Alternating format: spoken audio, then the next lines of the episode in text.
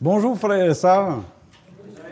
C'est une joie pour moi d'être ici ce matin pour venir prêcher la parole. Le texte que nous verrons ce matin est dans Josué au chapitre 4, versets 1 à 24, qui consiste pour le peuple juif de célébrer, à ériger deux mémoriaux, donc deux monuments de pierre.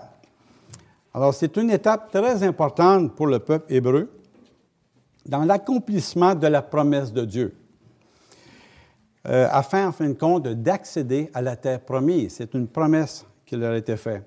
Mais avant de plonger dans notre texte ce matin, demandons à Dieu de bénir sa parole. Alors, Seigneur Jésus, nous sommes reconnaissants que tu es venu sur terre et que tu t'es révélé à nous. Nous voulons se rappeler et se souvenir que tu as remporté cette victoire, une victoire, Seigneur, parfaite à la croix. C'est une grâce que tu nous donnes pour qu'on puisse se rappeler de ta résurrection, Seigneur Jésus, et cette espérance en toi. Ouvre notre intelligence et notre cœur ce matin, afin qu'on reçoive cette parole et que l'on puisse la saisir et la mettre en pratique. Je te prie, Seigneur, dans ton nom merveilleux, Seigneur Jésus. Amen. Alors, pour commencer, j'aimerais résumer brièvement 40 ans dans le désert du peuple hébreu. Je vais essayer de faire ça dans 2 minutes. Donc, on peut se rappeler que lorsque Moïse conduisit son peuple de la sortie d'Égypte vers la terre promise, Dieu les fit traverser d'une façon miraculeuse en ouvrant les eaux de la mer Rouge. Alors, tout le peuple a pu, en fin de compte, voir ce miracle. Il les délivra certainement d'une mort certaine. Pharaon était après eux, donc c'était la mort certaine pour eux.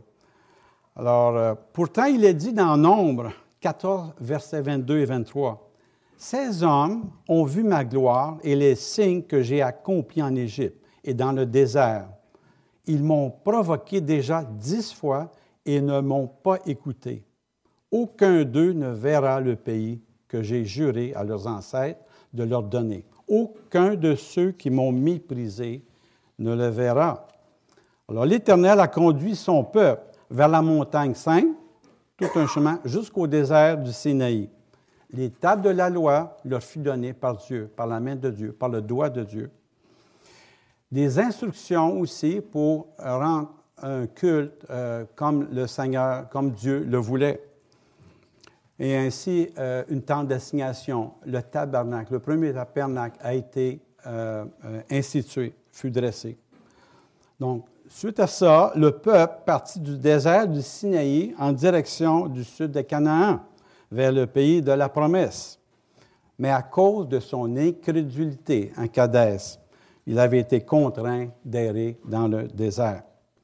Au cours des 40 années de pèlerinage, tous les Israélites adultes sortis d'Égypte sont morts, à l'exception de 2 personnes, de Josué et de Caleb. La traversée du désert entraîna une quantité d'épreuves et d'humiliations pour le peuple hébreu.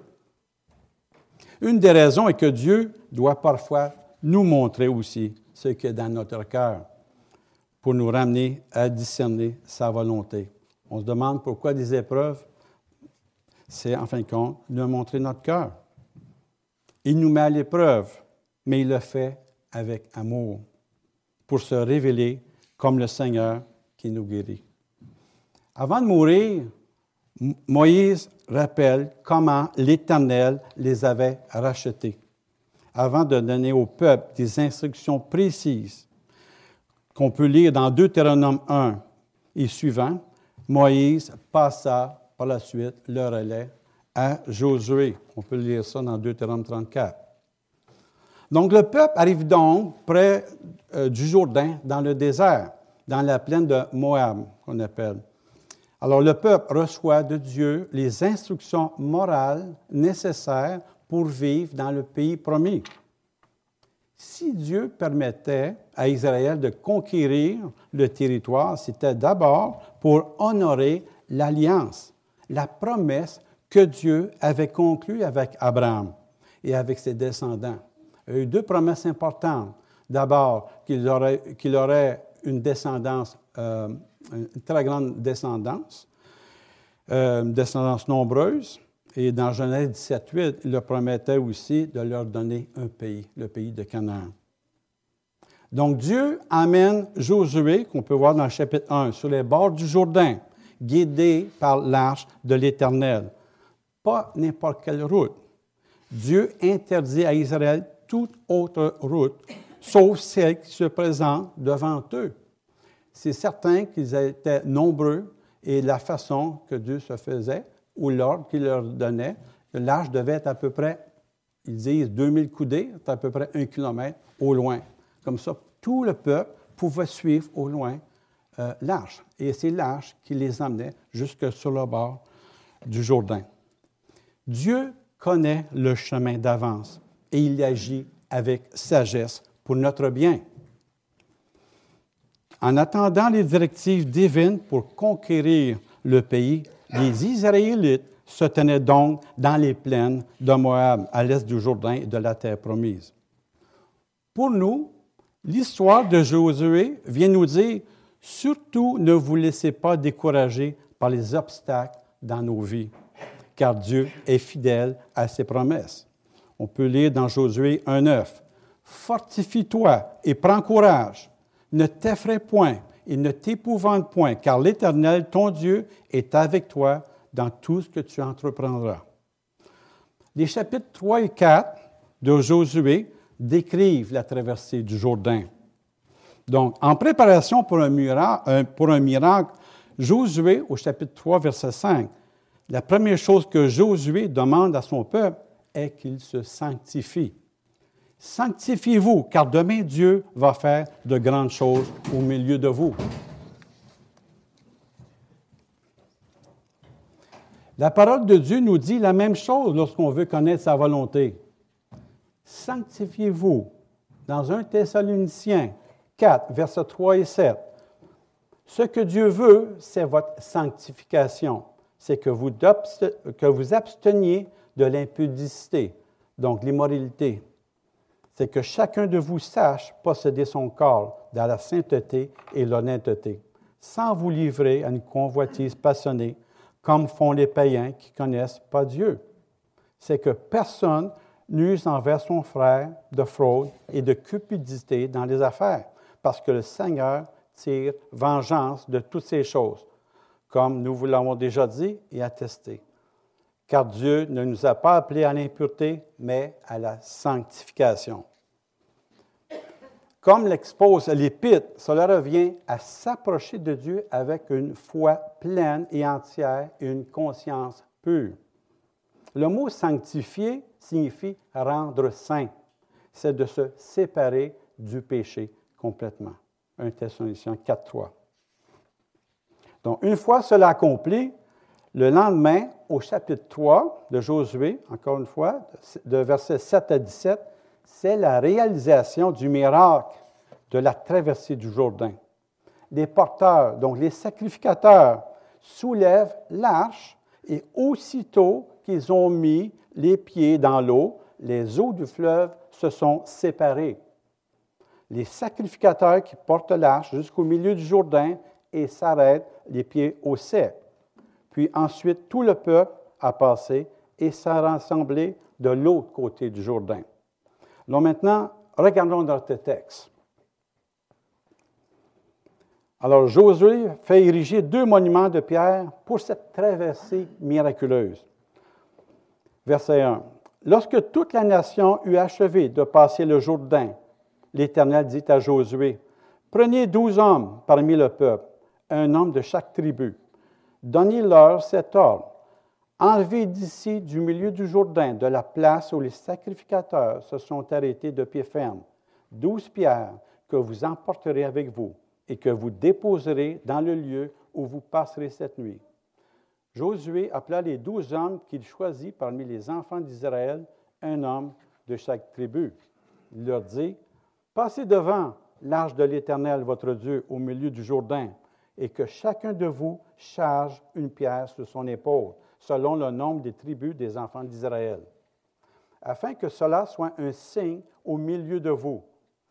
Lorsque vos enfants demanderont un jour, « Que signifient pour vous ces pierres? » Vous leur direz, « Les eaux du Jourdain ont été coupées devant l'arche de l'Alliance de l'Éternel.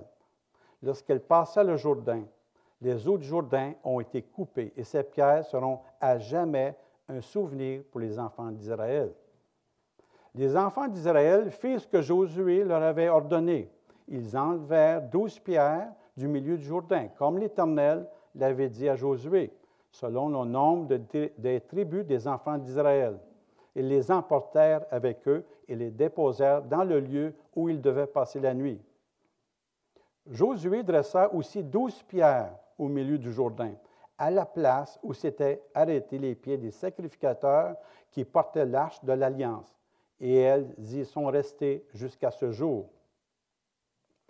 Les sacrificateurs qui portaient l'arche se tinrent au milieu du Jourdain jusqu'à l'entière exécution de ce que l'Éternel avait ordonné à Josué de dire au peuple, selon tout ce que Moïse avait prescrit à Josué, et le peuple se hâta de passer.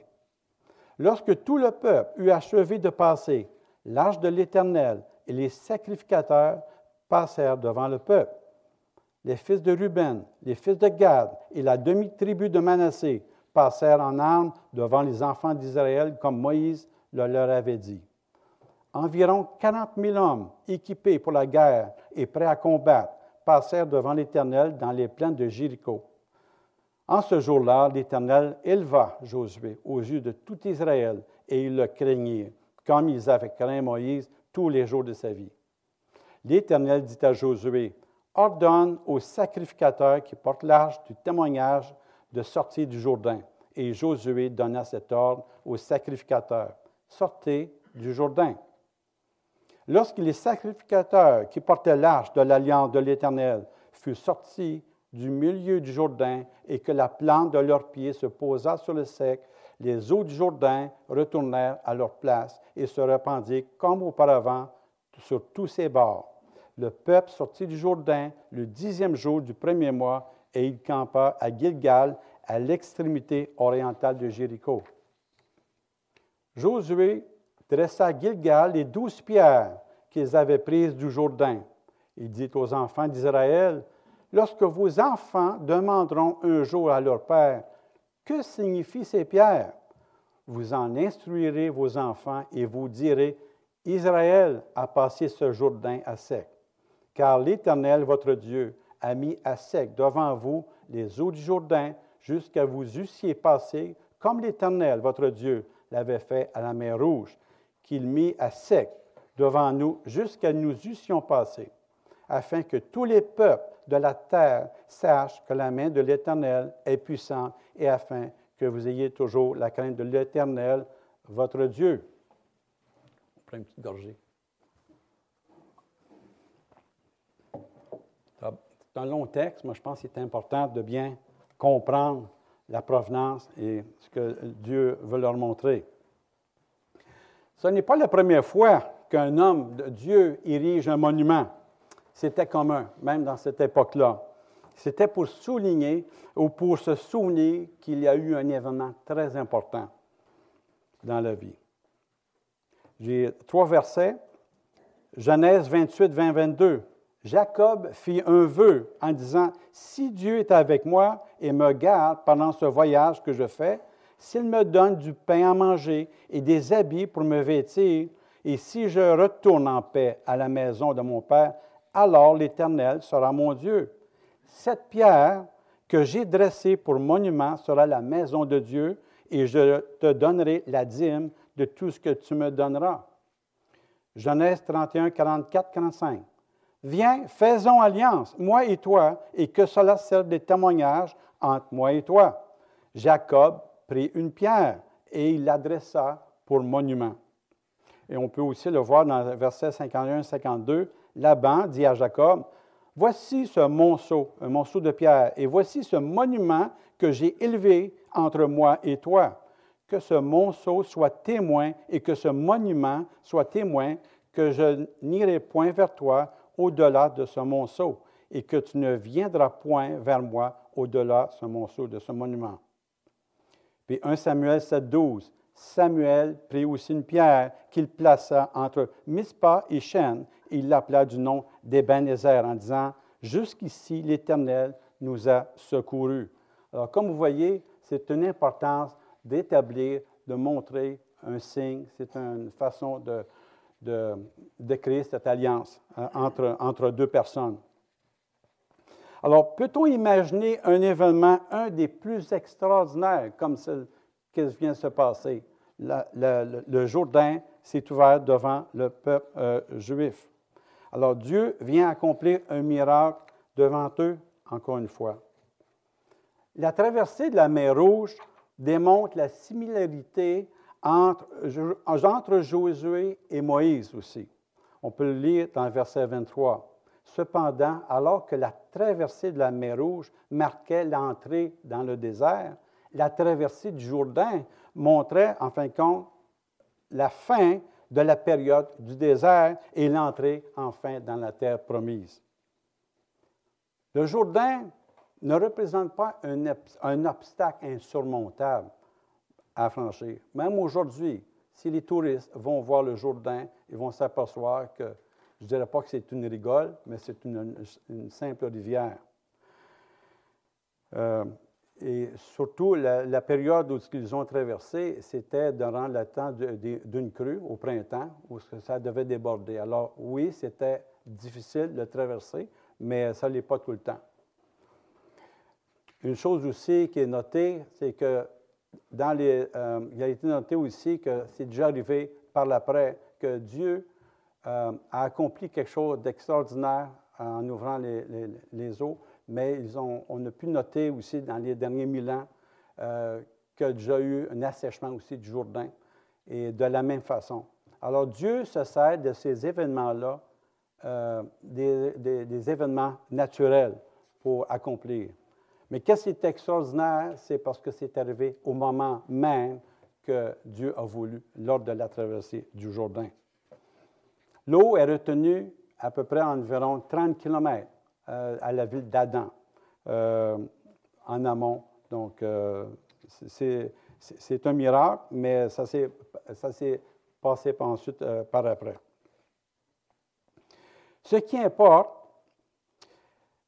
Ce qui importe vraiment, c'est de connaître vraiment la volonté de Dieu. Dieu utilise n'importe quel moyen pour arriver à ses fins. Dans le texte, on peut voir que la traversée du fleuve permet de bâtir 2 monuments de pierre ou 2 mémoriaux. On peut se demander pourquoi faisons-nous bâtir ou ériger un mémorial? Normalement, c'est pour souligner un événement important en mémoire d'un personnage ou d'un événement important. Par exemple, nous célébrons le 11 novembre, donc demain, la journée du souvenir. C'est une journée de commémoration annuelle observée pour commémorer les sacrifices des individus et de la signature de l'armistice et de mettre fin à la guerre de la Première Guerre mondiale en 1918. Alors, les gens apportent des fleurs dans ces événements-là ou portent à la boutonnière un coquelicot. Ils se rassemblent dans les parcs commémoratifs, les centres communautaires, sur les lieux de travail, dans les écoles, les maisons pour rendre hommage à tous ceux qui sont morts au combat. Ils observent un moment de silence pour se rappeler les sacrifices de ceux qui sont tombés au service de leur pays et saluer leur courage. Dans notre texte, premier mémorial, au verset 2 et 5, Dieu va demander à Josué de choisir 12 hommes parmi le peuple, un de chaque tribu, et de leur demander de prendre chacun une pierre du milieu du Jourdain et de les déposer dans le lieu où ils passeront la nuit, le lieu nommé Gilgal, qui veut dire une roue, un cercle de pierre. Quelles sont ces raisons? Il y en a 2. Une des raisons, c'est pour se rappeler de ce que Dieu a accompli. Au verset 6, « Afin que cela soit un signe au milieu de vous. Lorsque vos enfants demanderont un jour, que signifient pour vous ces pierres? Vous leur direz, les eaux du Jourdain ont été coupées devant l'arche de l'alliance de l'Éternel lorsqu'elle passait le Jourdain. Les eaux du Jourdain ont été coupées, ces pierres seront à jamais un souvenir pour les enfants d'Israël. Alors, ça constitue pour Israël un rappel perpétuel de la puissance de Dieu, un rappel auquel il sera important qu'il se réfère dans les luttes à venir. Dieu savait qu'Israël subira de nombreux revers jusqu'à son exil. Alors, ce mémorial sera pour eux une façon de maintenir leur foi et ce que Dieu a rempli, sa promesse, de les avoir conduits jusqu'à la terre promise. Cela constituera pour Israël le rappel de la puissance de Yahvé, un rappel auquel il sera important pour qu'il puisse se référer dans les luttes. On sait très bien qu'Israël va subir. Ce mémorial sera comme une référence, un rappel dans la foi pour maintenir cette foi qu'ils auront pour Yahvé.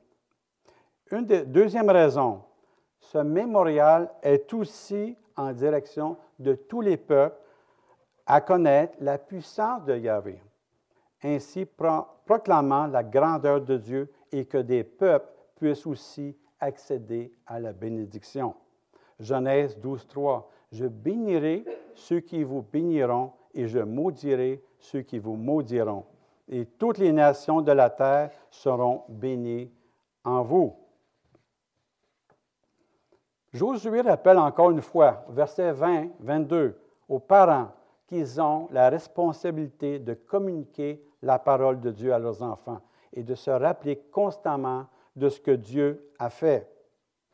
Verset 20, Josué dressa à Gilgal les 12 pierres qu'ils avaient prises du Jourdain.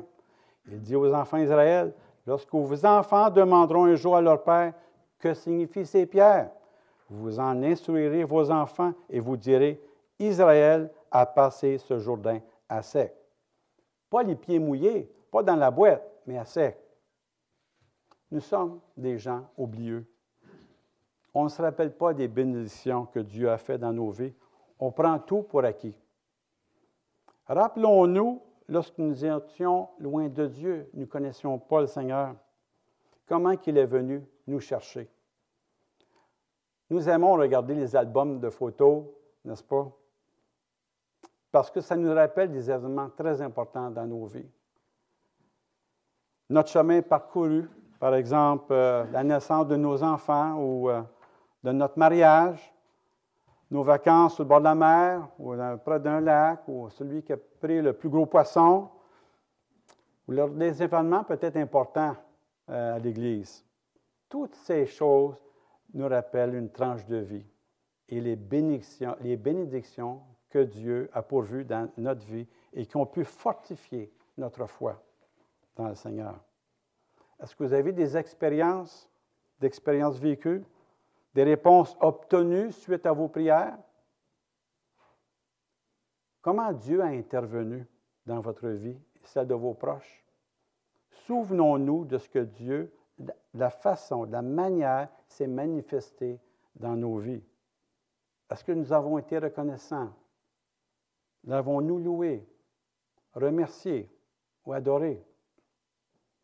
Sachant que Dieu est avec nous, surtout lorsqu'il y a des moments difficiles dans nos vies, comment allez-vous réagir? Avec foi et confiance? Souvenez-vous que Dieu est fidèle. Dieu ne nous abandonne pas. Au contraire, il nous guide. Deutéronome 31:8. L'Éternel marchera lui-même devant toi. Il sera lui-même avec toi. Il ne te délaissera point. Il ne t'abandonnera point. Ne crains point et ne t'effraie point. Quel soulagement à ceux qui mettent leur confiance en l'Éternel. Souvenez-vous de lui devant l'adversité et prenez courage car il nous délivre. Nous lui faisons confiance car il est fidèle. C'est Dieu qui fait les promesses et il les accomplira. Dieu ne revient jamais sur ses promesses ni ne les change. Psaume 89, 34. « Je ne violerai point mon alliance et je ne changerai pas ce qui est sorti de mes lèvres. 1 Jean 2, 25. Or, la promesse qu'il nous a faite, c'est la vie éternelle. Une autre promesse, Jésus répondit dans Luc 18, 27. Ce qui est impossible aux hommes est possible à Dieu. Et 1 Jean 1, 9, il a promis aussi le pardon. Et Jean 14, 2, Jésus a promis aussi qu'il reviendrait. Notre deuxième mémorial, on peut se demander pourquoi un deuxième mémorial en plein milieu du Jourdain, car on sait qu'une fois que les eaux du Jourdain retournèrent à leur place, on ne reverra plus ce monument. Il va être caché. Les pierres seront impossibles de voir. Ce Dieu et le peuple d'Israël le sauront. Versets 9 et 10. Josué dressa aussi 12 pierres au milieu du Jourdain, à la place où s'étaient arrêtés les pieds des sacrificateurs qui portaient l'arche de l'Alliance, et elles ont resté jusqu'à ce jour. Les sacrificateurs qui portaient l'arche se tinrent au milieu du Jourdain jusqu'à l'entière exécution de ce que l'Éternel avait ordonné à Josué de dire au peuple, selon tout ce que Moïse avait prescrit à Josué, et le peuple se hâta de passer. Et un peu plus loin, verset 18, lorsque les sacrificateurs qui portaient l'arche de l'Alliance de l'Éternel furent sortis du milieu du Jourdain et que la plante de leurs pieds se posa sur le sec, les eaux du Jourdain retournèrent à leur place et se répandirent comme auparavant sur tous ses bords. Alors, qu'est-ce que ce mémorial pouvait bien dire? Les 12 pierres commémoratives sont les symboles des 12 tribus du peuple d'Israël. Du milieu de l'eau, de ces pierres sont déposées pour faire un monument au milieu du Jourdain. Il n'est pas dit explicitement, car l'Éternel ne l'avait pas ordonné. Possiblement, un mémorial que Josué a voulu qu'il garde présent dans son esprit. Un mémorial que personne d'autre ne connaisse à part de Dieu. On a vu au verset 7 que le mémorial érigé par Israël à Canaan devait être vu de tous dans le pays de la promesse. C'était un mémorial aux fils d'Israël pour toujours. Tandis que celui de Josué, au contraire, dressé dans le lit du Jourdain, devait être complètement invisible lorsque le fleuve regorgerait d'eau. Quand bien même que le mémorial sur terre serait détruit ou enlevé, le mémorial qui est recouvert par les eaux au milieu du Jourdain, seul Josué et ceux qui ont vu se souviendront de cet acte personnel. Les Israélites ne pouvaient pas voir le monument qui se trouvait au milieu du fleuve, mais ils savaient que le monument s'y trouvait. Ils se rappelaient qu'ils avaient cru et que Dieu avait agi en leur faveur. C'était un monument qui était maintenant gravé dans leur cœur. Possiblement, Josué a voulu rendre un hommage personnel à Dieu. Il a dû se pencher, il a vu tout ce qui s'est passé à travers ce voyage et il a choisi de mettre ce mémorial. Frères et sœurs, ce monument est aussi gravé dans vos cœurs. Lorsque vous avez consacré votre vie au Seigneur Jésus, vous seul avez compris et remercié Dieu qu'il vous a trouvé et qu'il vous a sauvé d'une mort certaine. Soyons reconnaissants envers Dieu, à savoir ce que nous avons reçu de Dieu. Élevons notre Dieu par nos prières, nos louanges et par notre adoration. Ce sont des précieux moyens de remercier Dieu pour tout ce qu'il a fait pour nous et pour ce qu'il est. Notre reconnaissance peut aussi s'exprimer par des comportements de gratitude. Aider, obéir, servir avec joie sont aussi des actes de reconnaissance. Ça ne doit pas être des moyens de payer notre salut, mais d'offrir une réponse de gratitude à l'amour de Dieu. La Sainte Seine est un mémorial pour nous croyants. C'est un monument important que nous élevons le dimanche matin. Pour nous, nous le faisons une fois par mois, d'autres, une fois par semaine. Mais l'important, c'est de pouvoir le célébrer et de se souvenir de l'œuvre accomplie. Ce n'est pas pour rien que Dieu est si gracieux envers nous. Il sait que nous oublions facilement. Il nous ordonne de faire cette célébration commémorative qui a été instituée par le Seigneur Jésus-Christ lui-même. Le repas du Seigneur que nous prenons en mémoire de lui nous rappelle le sacrifice accompli par lui pour expier nos péchés et faire de nous des enfants de Dieu, un peuple délivré de la puissance du malin. 1 Corinthiens 11, 25. De même, après avoir soupé, il prit la coupe. Il dit, « Cette coupe est la nouvelle alliance en mon sang. Faites ceci en mémoire de moi, toutes les fois que vous en boirez. » La Sainte Seine est donc un mémorial. C'est le souvenir de Jésus lui-même, de sa mort, du pardon de nos nombreux péchés, de sa résurrection et de notre propre résurrection en lui. Nous attendons ce retour imminent, où toutes choses qui seront renouvelées et où nous régnerons avec lui pour l'éternité. Bien entendu, cela nécessite une réflexion importante lorsqu'on veut célébrer la Sainte. Notre relation avec le Seigneur Jésus et de se souvenir de ce qu'il a fait aussi pour nous. C'est un mémorial qui nous rappelle jusqu'à quel point Dieu nous a aimés. Il a donné son Fils unique afin que quiconque croit en lui ne périsse pas, mais qu'il ait la vie éternelle. Il nous a délivrés et nous avons maintenant un libre accès au Père. Dans Hébreux 19 à 22, « Ainsi donc, frères, puisque nous avons, au moyen du sang de Jésus, une libre entrée dans le sanctuaire, par la route nouvelle et vivante qu'il a inaugurée pour nous au travers du voile, c'est-à-dire de sa chair, et puisque nous avons un souverain sacrificateur établi sur la maison de Dieu, approchons-nous avec un cœur sincère dans la plénitude de la foi, des cœurs purifiés d'une mauvaise conscience et le corps lavé d'une eau pure. » Colossiens 3,15 « Et que la paix de Christ, à laquelle vous avez été appelés pour former un seul corps, règne dans vos cœurs et soyez reconnaissants. » Quelqu'un qui est reconnaissant, c'est quelqu'un d'heureux. Moi, quand je suis venu au Seigneur, j'ai compris que je pouvais mettre ma confiance en lui. Et j'ai pu saisir aussi l'importance que je pouvais avoir aussi la vie éternelle. J'étais la personne la plus heureuse sur la terre, mais je devais apprendre aussi à marcher avec lui. Les Israélites avaient compris que Dieu était avec eux et qu'ils marchaient avec lui. Ils avaient vu la main de Dieu les conduire à travers le désert jusqu'à l'autre côté du Jourdain. Comme vous avez pu le constater dans le texte, la joie ne semble pas présente, mais ils reconnaissent que Dieu est avec eux en érigeant un mémorial.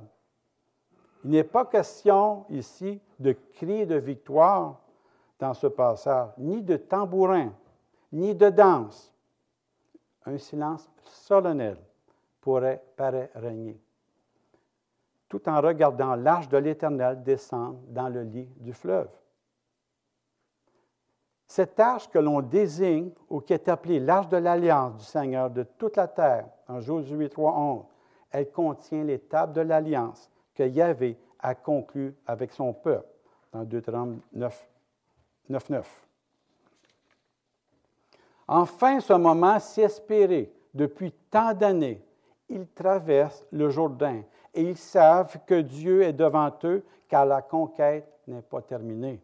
Des peuples païens habitent déjà la terre dans ce pays promis par Dieu qui était habité par diverses nations. Ces peuples devaient être expulsés pour faire place aux enfants d'Israël. De ce fait, le combat était inévitable. La vie chrétienne est aussi une lutte que nous livrons à l'adversaire, le diable. Dieu nous a promis une vie riche et abondante, mais nous devons nous lever dans la prière pour saisir les délices de cette vie. comme Paul l'a dit aux chrétiens d'Éphèse. Nous n'avons pas lutté contre la chair et le sang, mais contre les dominations, contre les autorités, contre les princes des ténèbres, contre les esprits méchants dans les lieux célestes. Éphésiens 6, 12. Voyez de quelle façon que le peuple traverse le Jourdain, verset 13. Environ 40 000 hommes équipés pour la guerre et prêts à combattre passèrent devant l'Éternel dans les plaines de Jéricho. En ce jour-là, l'Éternel éleva Josué aux yeux de tout Israël et ils le craignaient comme ils avaient craint Moïse tous les jours de sa vie. Donc, avant de passer le fleuve, les Israélites devaient faire deux choses. Tout d'abord, regarder l'arche, verset 3, c'est-à-dire regarder Dieu. Deuxièmement, ils devaient se sanctifier, verset 5. 40 ans auparavant, les Israélites avaient été refoulés et n'ont pu entrer en la terre promise. Maintenant, le Seigneur leur montre que sa voie ne peut être suivie que dans la force découlant de l'arche de Dieu. Deutéronome 8, 2. « Souviens-toi de tout le chemin que l'Éternel, ton Dieu, t'a fait faire pendant ces 40 années dans le désert, afin de t'humilier et de t'éprouver, pour savoir quelles étaient les dispositions de ton cœur et si tu garderais ou non ses commandements. » Quel geste porterez-vous envers Dieu lorsqu'il vous fait traverser votre Jourdain? N'essayez pas de franchir le Jourdain par vos propres moyens. Et ne prenez pas le risque de prendre avec vous autre chose que les armes spirituelles. Que Dieu pour combattre le bon combat de la foi. Passer le Jourdain, c'est passer par la mort. C'est concevoir la perte de certaines choses. C'est laisser derrière soi des comportements, des attitudes qui ne correspondent pas à la volonté du Seigneur. C'est renoncer à soi, se laisser diriger par Dieu. C'est mourir à soi-même et se dépouiller de son ancienne vie pour revêtir la vie nouvelle en Jésus-Christ et décider de saisir pleinement toutes les promesses de Dieu. Matthieu 16, 24. Alors Jésus dit à ses disciples, « Si quelqu'un veut venir après moi, qu'il renonce à lui-même, qu'il se charge de sa croix et qu'il me suive. Souvenez-vous où ce que vous étiez et soyez reconnaissants envers Dieu de ce qu'il vous a donné et qu'il fait aussi dans vos vies. Reconnaissez-le dans toutes ses voies. Lorsque tout va bien, on a tendance de ne plus s'appuyer sur Christ, mais sur nous-mêmes. Mais souvenez-vous lorsque le Seigneur vous a secouru. Nous devons trouver des moyens de nous souvenir de la fidélité de Dieu.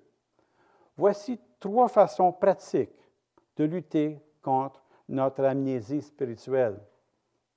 Premièrement, réfléchissez. Quels sont les événements que vous pouvez regarder en arrière comme des pierres marquant un moment déterminant pour vous? Un moment où Dieu a montré sa puissance dans votre vie. Quand il vous guidait d'une manière très claire, quand il a répondu à une prière, ou qu'il a peut-être rempli une promesse. Psaume 77, 11. « Je rappellerai les œuvres de l'Éternel, car je me souviens de tes merveilles d'autrefois. Je parlerai de toutes tes œuvres, je raconterai les hauts faits. Ô Dieu, tes voies sont saines. Quel Dieu est grand comme Dieu?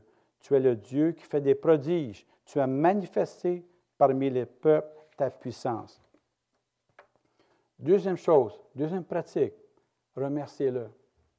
Engagez votre cœur dans la gratitude pour ce qu'il a fait. Psaume David, chapitre 9, versets 2 à 3.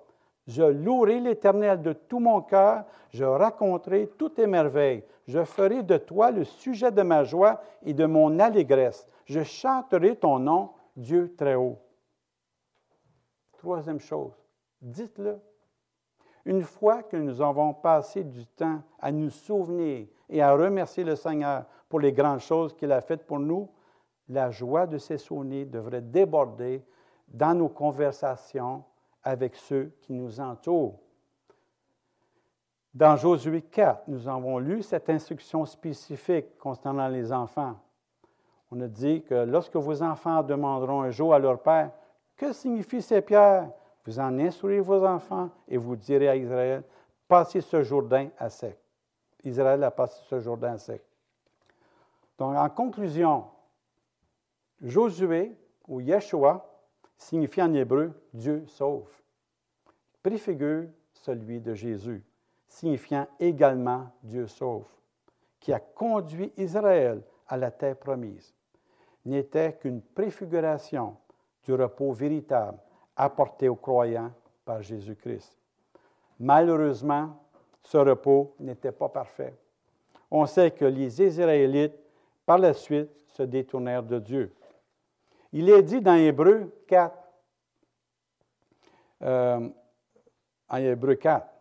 craignons donc, tandis que la promesse d'entrer dans son repos subsiste encore, qu'aucun de vous ne paraisse être venu trop tard, car cette bonne nouvelle nous a été annoncée aussi bien qu'à eux, mais la parole qui leur fut annoncée ne leur servit de rien, parce qu'elle ne trouva pas de la foi chez ceux qui l'entendirent.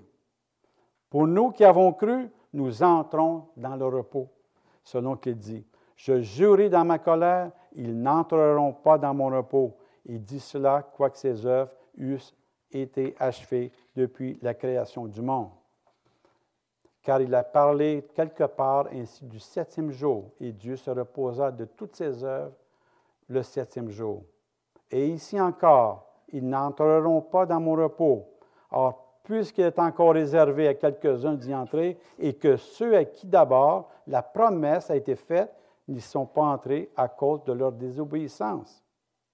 Dieu fixe de nouveau un jour, aujourd'hui, en disant dans David, si longtemps après, comme il est dit plus haut, « Aujourd'hui, si vous entendez ma voix, n'endurcissez pas vos cœurs. » Car si Josué leur eût donné le repos, il ne parlerait pas après cela d'un autre jour.